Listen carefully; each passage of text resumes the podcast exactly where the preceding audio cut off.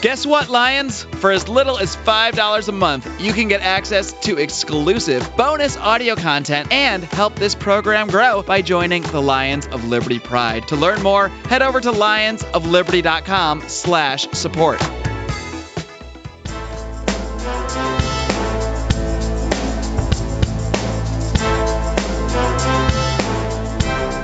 Welcome to Felony Friday, a presentation of the Lions of Liberty podcast.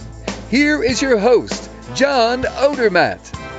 Felons, friends, and freedom lovers, it is time for another edition of Felony Friday right here on the Lions of Liberty podcast. Of course, Felony Friday is the show where each and every single week we focus on exposing injustice in this nation's broken criminal justice system. And Felony Friday is one of three shows that we have here on the Lions of Liberty podcast feed. Every Monday, we have a show hosted by Mark Clair. It is a it's our longest running show. It's our flagship show, and Mark does interviews with uh, leaders in the liberty movement. He hosts roundtable discussions. One of those being our monthly episode of Libertarians in Living Rooms Drinking Liquor. And then every Wednesday, we have Electric Liberty Land hosted by Brian McWilliams, your weekly shot of culture, comedy, and liberty. And you can get all three of these by subscribing through iTunes or Stitcher or Google Play to the Lions of Liberty podcast to get all three of those shows in your feed every single week. On today's show, I'm going to be introducing my guest here in just a minute. This is the 93rd episode of Felony Friday, so that means you'll be able to find the show notes with links and notes to all the articles and different things that we're going to discuss today at lionsofliberty.com slash ff93. And my guest today is Remso Martinez. And Remso, for those of you that don't know him, who aren't familiar with him, he is a political commentator. He's a campaign consultant. He's a multimedia producer, and he lives in the D.C. area. Remso is probably best known to the listeners of of this show, of this podcast, for his show, uh, the Remso Republic. He's been on. He's been interviewed by Mark one time at least. He's been on our Libertarians and Living Rooms Drinking Liquor show. He's been on Electric Liberty Land with Brian McWilliams, and now he's making his Felony Friday debut this week. So, Remso, welcome to Felony Friday. I think I just completed the Liberty Lion Trinity at this point, or trifecta if we count libertarians and living rooms drinking liquor. Uh, John, it's great to be on. Thank you so much. Yeah, you've you've made the big time. We saved the best show for last. You've made Felony Friday, so you've graduated. Congratulations. I could die happy now. After Eric Holder tries to kill me, of course. Who knows?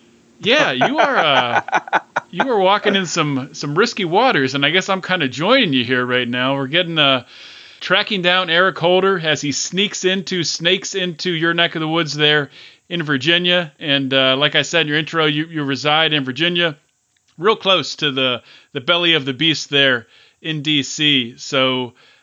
You, ha- you have an article that, that just came out where you talk about this uh, Eric Holder snaking in to a fundraiser, a Democratic fundraiser, to raise some money for uh, uh, Democratic campaigns in your area down there. And surprisingly, it wasn't really advertised as you would expect. So, so you started looking into it, and, and I want to talk about that a lot. But before I do that, what what tipped you off to this? How did you find out that that Eric Holder was was back on the Democratic fundraising circuit? Well, the strange thing about this was um, I had told uh, many of my friends from the 2016 election cycle that for the Virginia governor's race and for all the down ticket races, essentially I was going to stay out of it. Um, you know, my days as a as a political consultant, as a campaign manager, and all that jazz. Essentially, after 2016, I'm not gonna say it broke me, but it really just you know it left a bad taste in my mouth. I was essentially done with that. I wanted to just focus on you know advocacy and journalism at that point. So it got to the point where over the summer, particularly, we had seen a, a rise in political violence from both the alt right in several cases, but primarily, I'm going to say like 99% of the time, from the Antifa thugs, the black bloc, uh, ban by any means necessary. We've been seeing them jump up throughout the country. And the one thing that I began to notice was that you start to see the same faces over and over again when it comes to these things, even when they try and mask themselves with uh, black hoodies and Gucci glasses. But you follow the money, you start to follow the people, you look at the people that are advocating for them, and what you start to see is a trend. Um, when you look at the Antifa organizations, for example, specifically, you start to see a lot of people that were tied to Occupy Wall Street. Jason Kessler, for example, Jason Kessler was the organizer for the Alt Right Unite the Right rally, but he's been jumping in these leftist circles for years. He was a Occupy Wall Street protester. You look at a lot of the Occupy Wall Street protesters from over, uh, you know, not even a full decade ago, more like five, six years ago. And a lot of them ended up becoming college professors, ironically, and now they're leading these mm-hmm. Antifa students and everything. And then you look back, and then you start to realize, wow, some of these people who are actually, you know, some are, um, you know, uh, nonprofit officials and ad- and super PAC officials. Like some of these people were with Acorn, and now they're basically doing the same thing all over again. You know, the movements they change name, they change locations, but ultimately, you're starting to see that's a lot of the same people running in the same circles. So I knew, you know, deep down from doing some, uh, you know, covering some events here in Virginia, primarily of the town halls with my old boss, Congressman Tom Garrett in Charlottesville, I, I began to, about seven months ago, get really aware of this one group called um, Indivisible. It's uh, they have got like Indivisible Richmond, Indivisible Charlottesville. So it's this indivisible thing that is essentially tied to the resistance movement. It's that hashtag resistance that came out after the Trump victory. And the reason why I realized that you know something's going on with these you know this this indivisible group was because I actually encountered a gentleman at CPAC who was giving out Russian flags with the word Trump in the middle of it, and I was like, okay, what's this doing? What's this guy doing? So I end up covering that story. I. I got uh, like a few seconds late before now. Everyone's getting it, but people are using my pictures. But long story short, I realized that this guy's a long term uh, political agitator. He was part of all those other organizations at one point, going back about four or five years, and that all these people run in the same circles. And I realized that at the end of the day, the one thing that you can tie them all down with is that no matter what they call themselves in whatever particular organization or what have you, they're all somehow tied to the Democratic Party. So we're seeing the election here in Virginia get a lot more coverage because we're a bellwether state, and you know, typically where Virginia politics go, it's where most of the country goes. When you look at most of the members of the House Freedom Caucus, um, like more than half of them are from Virginia. So Virginia matters, especially when it comes to uh, Republican politics, because I think we've got a good mix down here. We have a pe- we have a bunch of people that have different perspectives, and they're able to come together and put out you know, pretty decent candidates from time to time. So I'm realizing, wait a second, these guys are trying to fix a narrative. They're trying to get people focusing on the things that no one really wants to focus on. Instead of talking about policy, we're going to talk about statues and everything. But I start to realize, you know, all these little groups that are popping up, staging rallies, going and screaming at congressmen at town halls and stuff, like they're getting a lot of attention. I wonder what the actual Democratic Party is doing. So I go ahead and I'm looking around the state Democratic Party website and Twitter and Facebook, and I'm realizing these people aren't really promoting their events. It's really weird. Why aren't they doing that? You'd think for a big election like this, when you're dealing with uh, you know the attorney general and the lieutenant governor and the governor's seat, you'd think that this would matter to them. And then I go ahead and I look at my local uh, uh, Democratic Party in my town, and I'm like, wait a second, these guys are quiet too. Why is it the state and local Democratic parties are silent in terms of their events and what they're doing, whereas all these little progressive uh, activist organizations are getting all the attention, and they're basically the ones that are the face of the progressive movement in the state. So I start getting really suspicious. I'm like, I've got to find it somewhere. So I go on the Fairfax County Democrats' website. I'm looking around. I'm like, they've got to be doing something. I find some phone banking here and there. And then in October, and this episode will come out after it happens, but October, I saw something very, very obvious. It said Eric Holder fundraising. And I was like, you've got to be kidding me. The one thing that you'd think they wouldn't want anyone to know about is on this website, but you have to go digging for it And you know, the, the campaigner inside of me is saying, you know, if you're going to go ahead and promote a fundraiser with a guy with a big name, you want to put it out weeks in advance to get people to come because if people don't know what's going on, they won't come, and if they don't come, they don't give money. So I'm like, what what's going on with this? So I'm reaching out to the Democrats. I'm like, hey, just curious, why aren't you promoting Eric Holder? No response from anyone. I go to a local event in town where the Democrats are uh, hosting uh, a booth. It's like a big, you know, town festival, and they're right next to this super PAC called Dump Comstock, and that's important. So I go what's, over to the Democrat. Dump Comstock. Dump Comstock. Comstock is uh, Congresswoman Comstock is my congresswoman, and it's a super PAC that's based out of Maryland. So it's a Maryland super PAC that's made to get rid of a Virginia congresswoman. Remember that. Interesting. They're hmm. right next to the local Democrats booth. So I go over and I'm asking them questions. It's like, hey, did you know Eric Holder was coming? Some say, oh, maybe. And some said, I didn't know. And then I'm like, why do you think he's coming? And a couple of them from both booths, because I asked essentially the same questions. I'm, uh, I asked them, you know, why do you think he's coming? And they're like, oh, well, you know, he's for gun control. He's a, you know, he's a big gun control guy. And then I start questioning them. It's like, come on now like really why are you bringing this man here because you can't say you're for gun control when you're dealing with someone who is almost single-handedly responsible for the largest um, you know gun running operation in U.S. history, Operation Fast and Furious. And as I'm bringing this up to them, they're saying, "Oh, you know, we, we can't talk on behalf of this group," or "Oh, you know, I'm an official." And then as soon as I ask that question, it's like, "Oh, well, you know, I, I don't know anything about this." Of the seven women I spoke to, most of them had pretended that they never heard of Operation Fast and Furious, and several of them had told me that, oh, it, it didn't happen, it was fake. And then I bring up, um, you know, the press. I'm like, well, you know, Holder kicked out the Associated Press from the White House press room, and then he illegally wiretapped, um, you know, a whole bunch of left and right wing news outlets. It's like, are, are you people just, do you not care about this?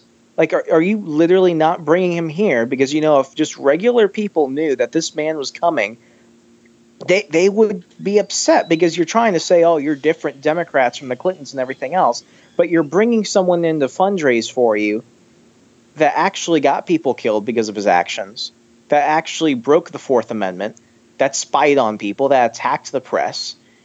What's going on? And then you learn more about that super PAC where it's based in Maryland, but they're trying to get rid of a congresswoman in Virginia. So the thing that I've been able to really uncover, it, it sounds kind of conspiratorial, but when you just look at the, the the face value of it all, you're seeing this. You're seeing collusion between the Democrats and these um, offshot resistance organizations. You're seeing people from out of state with dark money coming in with their super PACs to try and influence elections in states like Virginia that have a deep impact on what happens in Washington. And then, because there are people that are so unpopular within the Democratic Party, they're trying to either play ignorant or they're trying to change the narrative. And when it comes to Fast and Furious specifically, that's bothersome. Because if you're telling me you are an educated voter and you're an official from the organization and you've never heard of Operation Fast and Furious and you're twice my age, that either shows that you've been living in Iraq for the last 10 years, or you're actually complicit in trying to hide it. Because you can't tell me that nothing that he's done matters and that we just need gun control when everyone, Anderson Cooper did great coverage on uh, Fast and Furious. MSNBC even admitted Fast and Furious existed. Like, this isn't something that just happened. This isn't a tinfoil hat conspiracy. Fast and Furious happened thousands of actual assault rifles were given to the Sinaloa drug cartel in Mexico.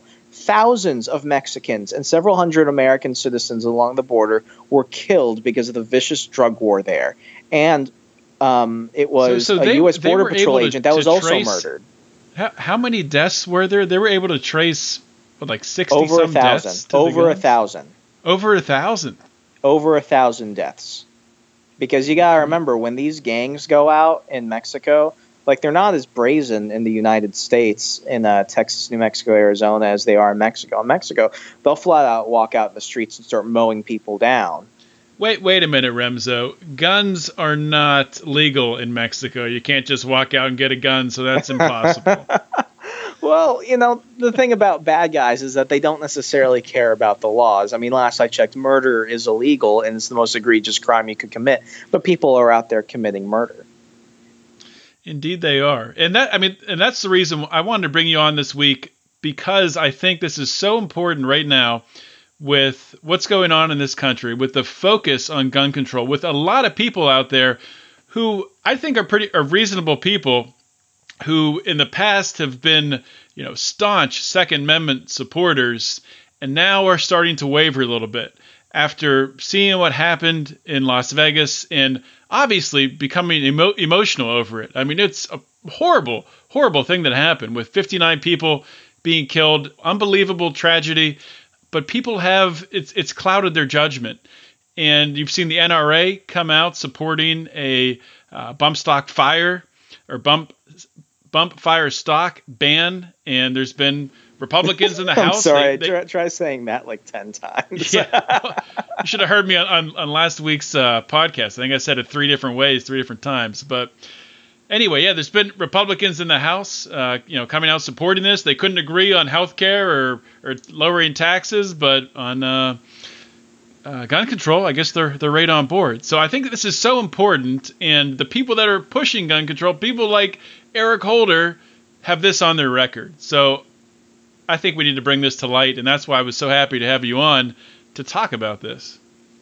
No, I, I greatly appreciate it. And the thing is, you know, everyone's been talking about the deep state and uh, DNC media collusion, but what you're seeing right right here is something that is just so so blatant. It's like they're sloppy. I'm not, you know, I, I don't have a degree in journalism. Uh, you know, while I was doing this, I was actually working on my docu series Nothing Burger about the public perception of media. I just happened to come about this just on a hunch but this is blatant because what we're seeing is we're seeing people that are jumping one minute saying, "Oh, I'm not part of this organization. Uh, I'm part of this one." Then they're just jumping back and forth using uh, legal, you know, these strange legalities to go ahead and cover themselves when it suits their needs.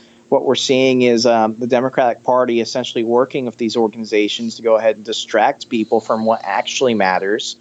And then, you know, you have this other collusion going on. Like for example, Eric Holder.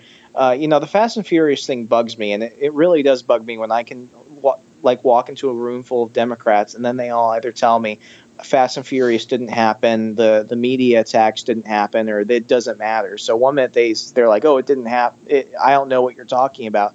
Then they're like, oh, it just didn't happen it, like we're dealing with people who were were literally getting like gunned down in the streets because of this. You know, you look at the drug war. You want to actually talk about how the government was making things worse. Well, you know, when you arm cartels, that's what happened.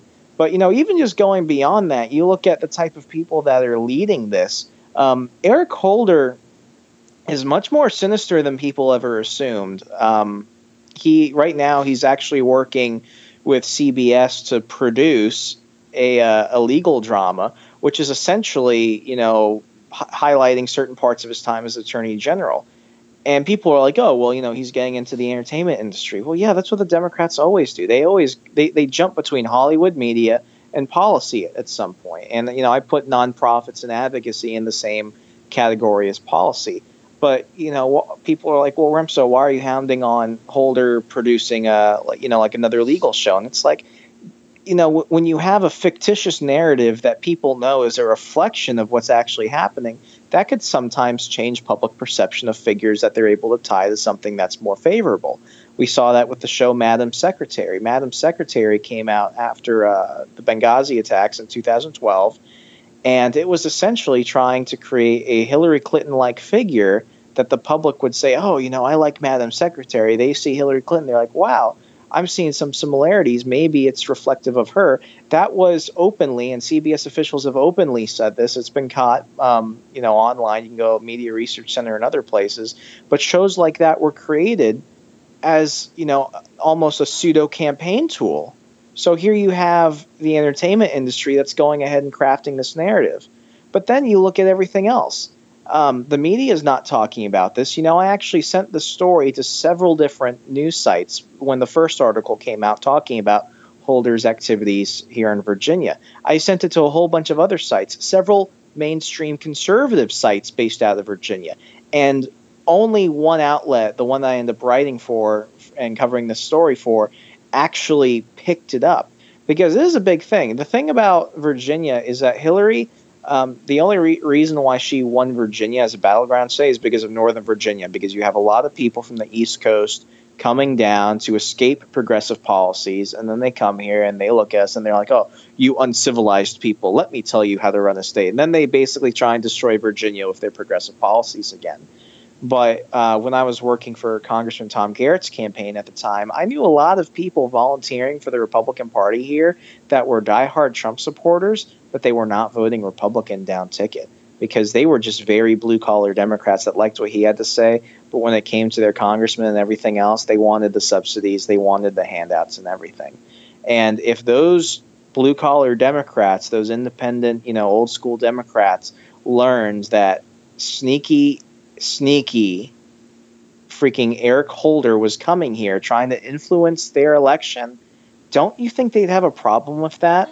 when it comes to you know the the establishment Democrats right now, you know people don't realize this, but the Democratic Party is more split than they want you to think. And when you're bringing in people that everyone kind of knows, like okay, that dude, you know, he's the Eric Holder is the first and only Attorney General to ever be held in contempt of Congress because of Fast and Furious.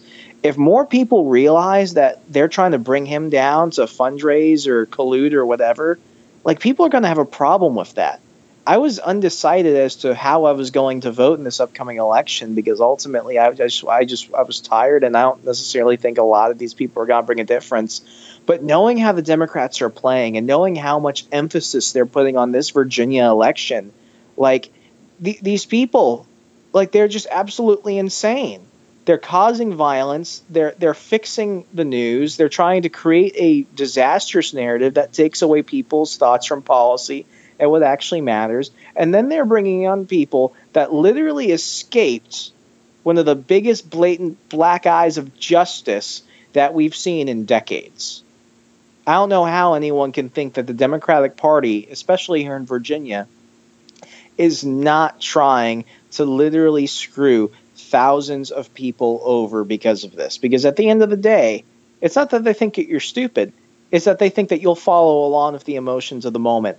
And if the emotions of the moment are all these visceral issues that don't really matter, and you just need to get your talking points, or else they're going to ostracize you, then, then nothing else matters. They already win. They're trying to create a narrative, and they're bringing in people like Eric Holder to do that. So, so they're using. Uh, you would say, I think, if I'm understanding what you're saying right, is they're using these Antifa type groups. Um, you know, they're funded. A lot of these groups are funded by people like George Soros and, and the like using them to uh, really wage a, a, cultural war that is getting lots of media coverage and distracting a lot of people. And then on the back end, they're not advertising their events, bringing in people like Eric Holder, who, you know, I'm sure they're getting enough emails out to Democratic donors to let enough people know to come to these events to uh, to fill the coffers up to keep the funding machine going. Is that is that a decent summary? Yeah, I mean that that's that's blatantly it. I mean, it's it's them working, and it's really smart when you think about it. it. It's really smart because they're covering all their bases. It's create a narrative. It's go ahead and make sure that the information you don't want out doesn't get out. And then, I mean, this is the cult like personality of the Democratic Party. You just go ahead and make sure that you're pushing out this echo chamber where you're making sure you're getting your same talking points out over and over again and you don't you don't step aside from that. I bet those women I spoke to at that event, that those activists and that official from the Democratic Party that was trying to talk to me, and I put the edited clip online. I'm going to actually put up the full conversation on my um, RSS feed for my podcast in the coming days. I'm trying to get them to admit some stuff because if they don't want me to put that entire clip out.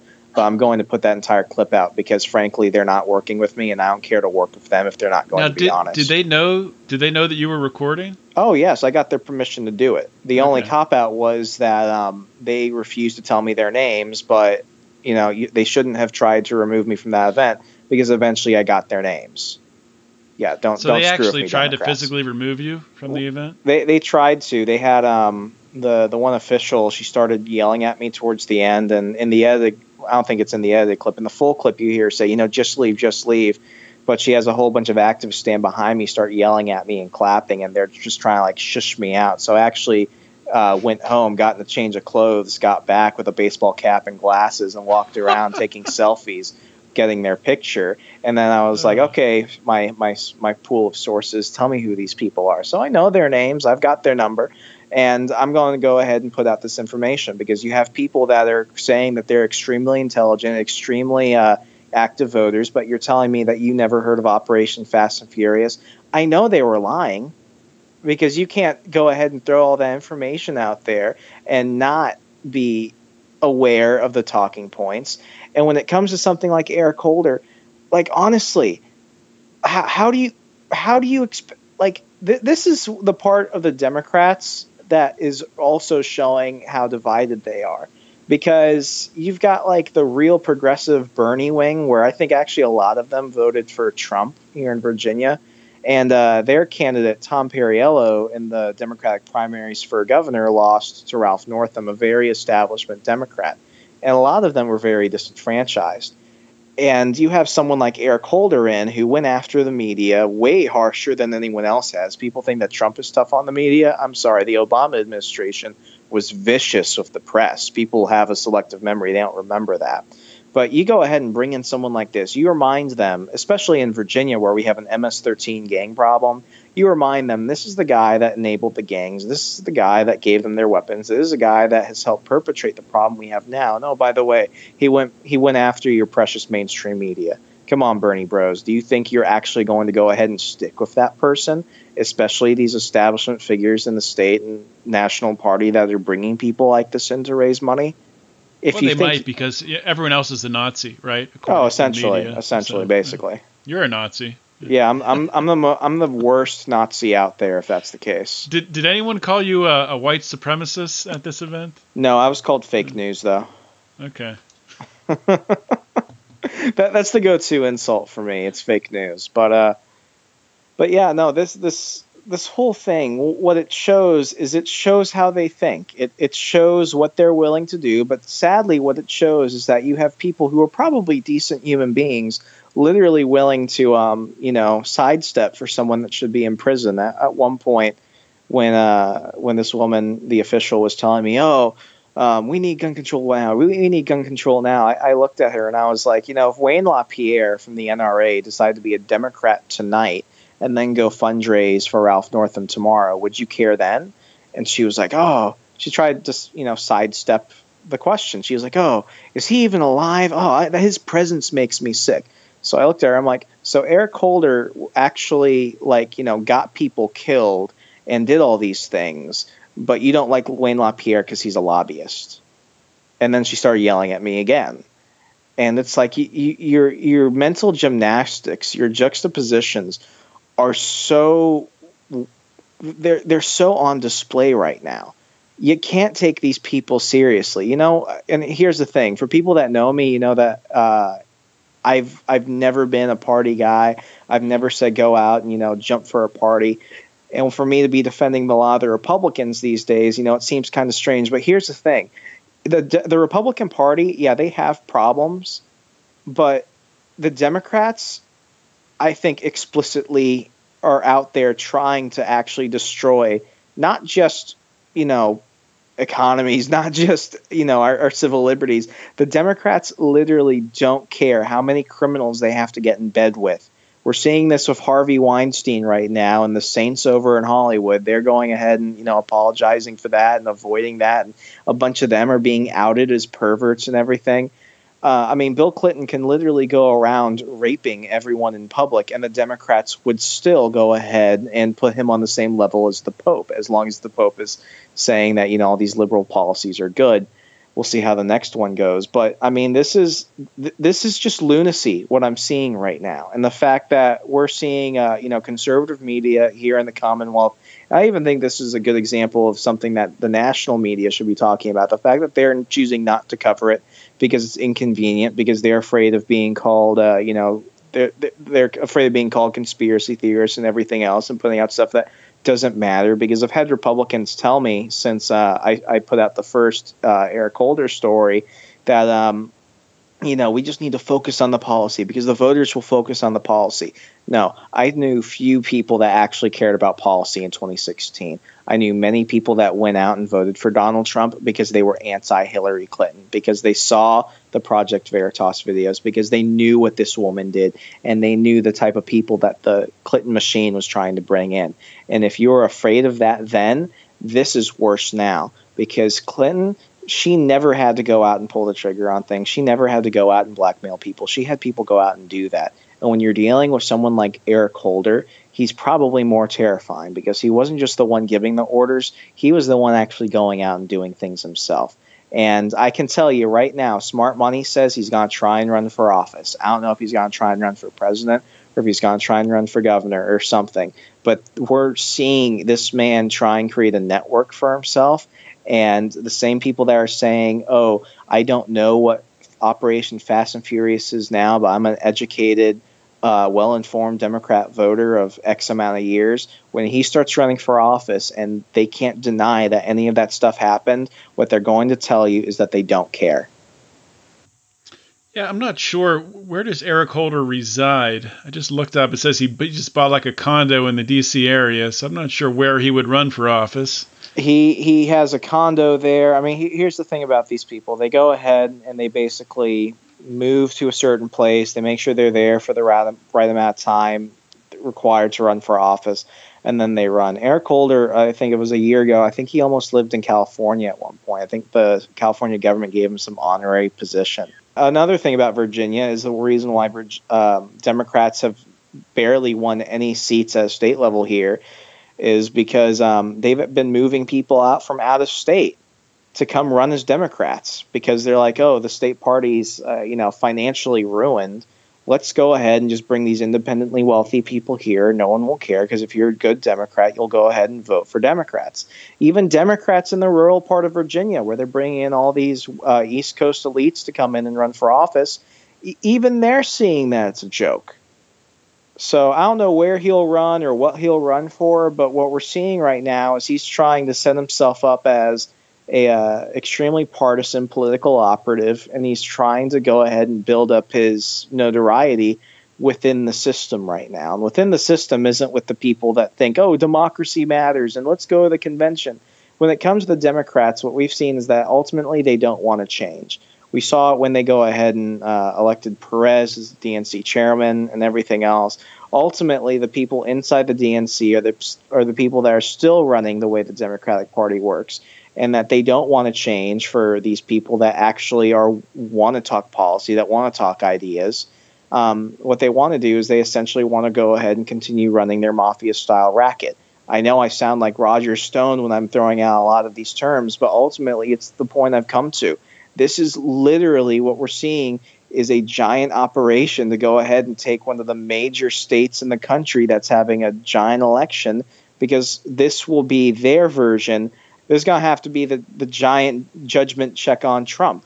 They want this to be the big moment where it's like, wow, look at how badly the Republicans failed in Virginia. Look at how badly they did. And look at all these people that came out to help Democrats. This isn't just another election this is kind of like the Spanish Civil War and the Germans. The Germans are arming, um, you know, the fascists and everything else because they just want to see, oh, how will this work here? It's it's getting dirty, and they're trying to literally hide what they're doing because they know that even the people that could possibly vote for them, if they knew this guy was coming out and what they were doing, you know, grand scheme wise, they'd be like, "What the hell? You told us you'd change. You're not changing." So I did want to bring up one thing. Speaking of Eric Holder and Remso, when I came on your show, we talked about Jeff Sessions, and that was I think that was maybe right before or right after maybe Trump uh, Trump nominated him. I don't think he'd been approved yet.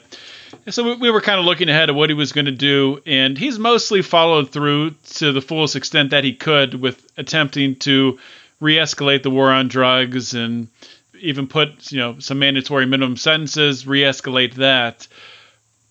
But at the end of the day, so Eric Holder did, I agree with you, did some horrible things when he was Attorney General. Fast and Furious, uh, very divisive racially, um, using the uh, the Trayvon Martin death to divide the nation, um, sending in Department of Justice people to you know to stir up both sides there. Same thing in Ferguson.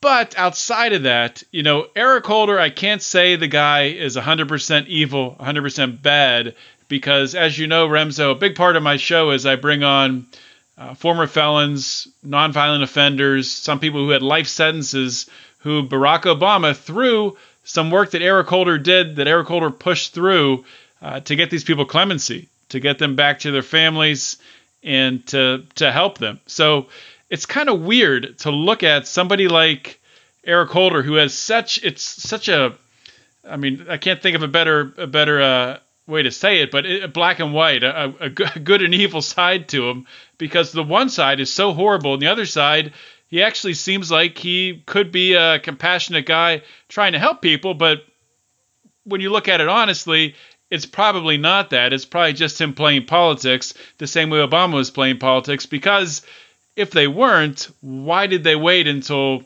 the seventh and eighth year of you know the two-term presidency to do this stuff? So I'm sure I'm sure it was mostly playing politics, but it's it's hard for me to to, to reconcile that, and I almost wish that I'm not going to say I wish that Eric Holder was still the Attorney General because I don't, but I wish that we had somebody who just held held that viewpoint and was uh, you know was more liberty oriented on the other view. So what what are your thoughts on that? Is that something that you've put any thought into? I, I have, and you know, in, in this situation, you, you brought up the the good things he did. And, you know, you look at Napoleon; he cleaned the streets of Paris, and you look at Hugo Chavez. Uh, before he died, at least he was keeping the poor fed regardless of how he Eric was doing Holder that. to Napoleon and Hugo Chavez. I love it. Yeah, but I mean, you know, Holder's the guy that's going to go ahead and say that when you're on a trip or something, he'll watch out for your girlfriend, but he's secretly porking her on the side. With Jeff Sessions, here's the thing: you know what he's thinking, you know what he is. He's a very two-dimensional person.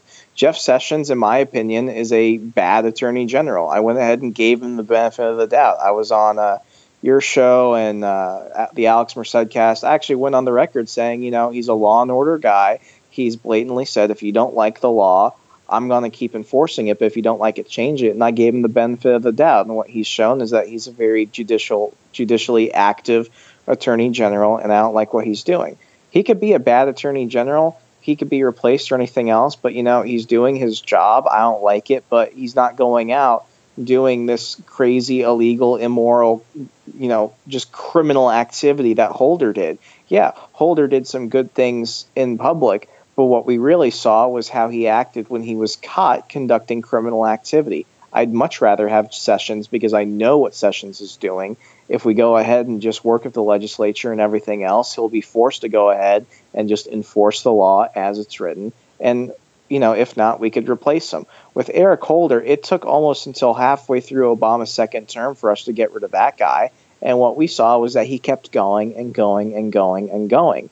And as far as Sessions goes, whenever that man does decide to retire, he might go out and campaign for some people. But having lived in Alabama, I don't think that Sessions is really going to do much. I think he's just going to go back into public life and just try and, you know, be low key. With Holder, what we're seeing now is that he's playing power politics across the country and that he's jumped back into the same ossified Democratic Party machine that we thought came down with the Clintons. If anything, what he's done is he said, huh, look at this broken death machine. Let me go ahead and pick it up and get it running again. That's the type of person you got to watch out for. That's the type of person I think Republicans, conservatives, and libertarians have failed to keep an eye on.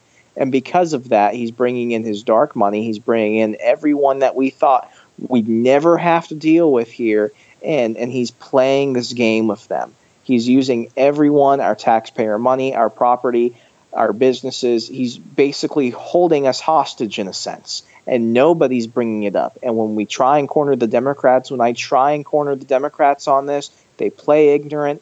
They say it's not real, and then they go ahead and they try and get rid of you.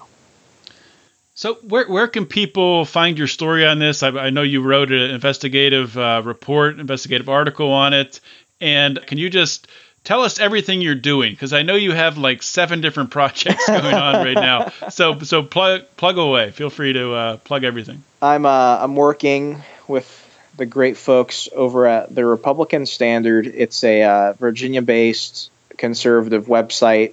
Um, they were the only ones that were willing to pick up my Holder piece.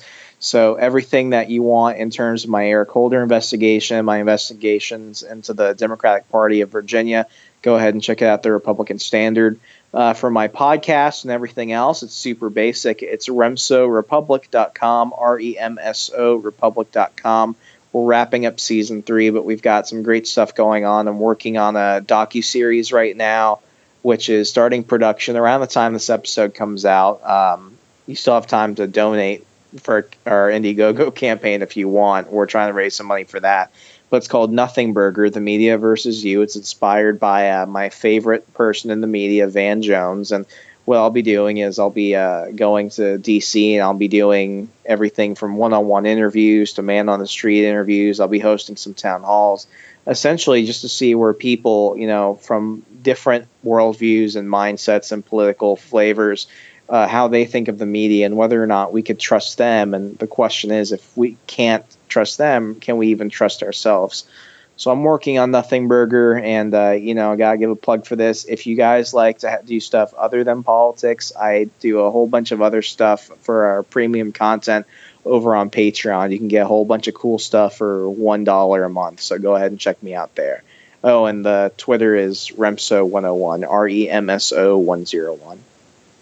And I will link to all of that on the show notes page. Remso, thank you so much for coming on the show. And we are Remso and I are actually going to do. Uh, we're going to play "Is It a Crime?" and "Should Anyone Do Time?" But that will be in the Lions Pride. Woo! So uh, you have to join for that, and you can join the Lions Pride by going to lionsofliberty.com slash support. So Remso, thank you so much for coming on the show. Appreciate it, John. Take care.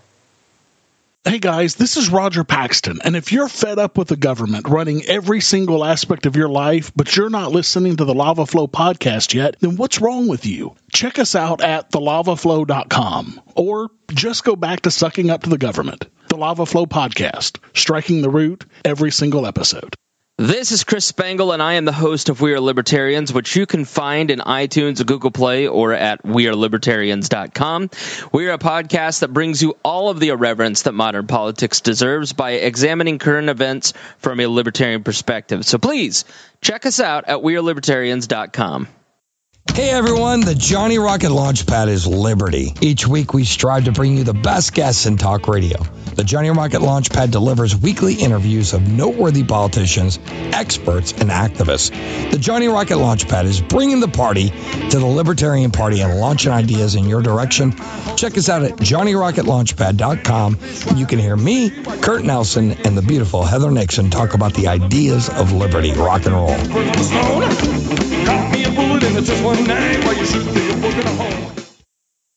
Hope you guys enjoyed my conversation with Remso Martinez talking about Eric Holder snaking his way back into this gun control debate.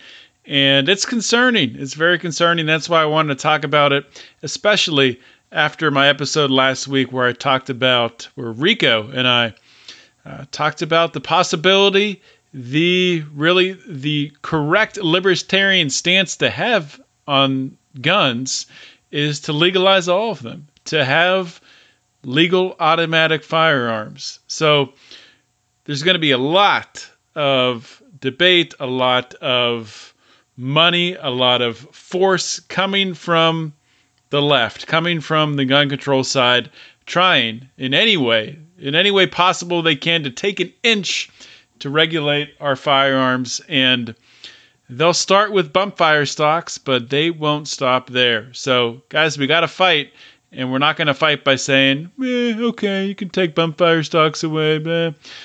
You know why? Because it's it's the principle of it. I mean, people will obviously it doesn't make anyone any safer. We know that, but the principle of it is, as human beings, as individuals, we have a right to defend our lives we have a right to defend our families, defend our property, and we're going to do that as long as you're not hurting anybody, as long as you're not stealing, as long as you're not ruining someone's stuff. then do what you do. And uh, that's really all I got to say today, guys. I told you about the Pride. I did record an episode of the Pride and Is It a Crime episode with Remso after this. So you can hear that by going to lionsofliberty.com support and joining the Pride for as little as $5 a month. You can join for $10, you get some free stuff, t shirts, things like that. $25, you get more free stuff, and you get to talk with us once a month on a monthly conference call. So it's a lot of fun. And all, all Pride members get in the secret uh, Pride Facebook group. So it's a great time. Join the Pride. We have a lot of recurring episodes we've talked about before Conspiracy Corner. Is it a crime? Like I recorded with Remso.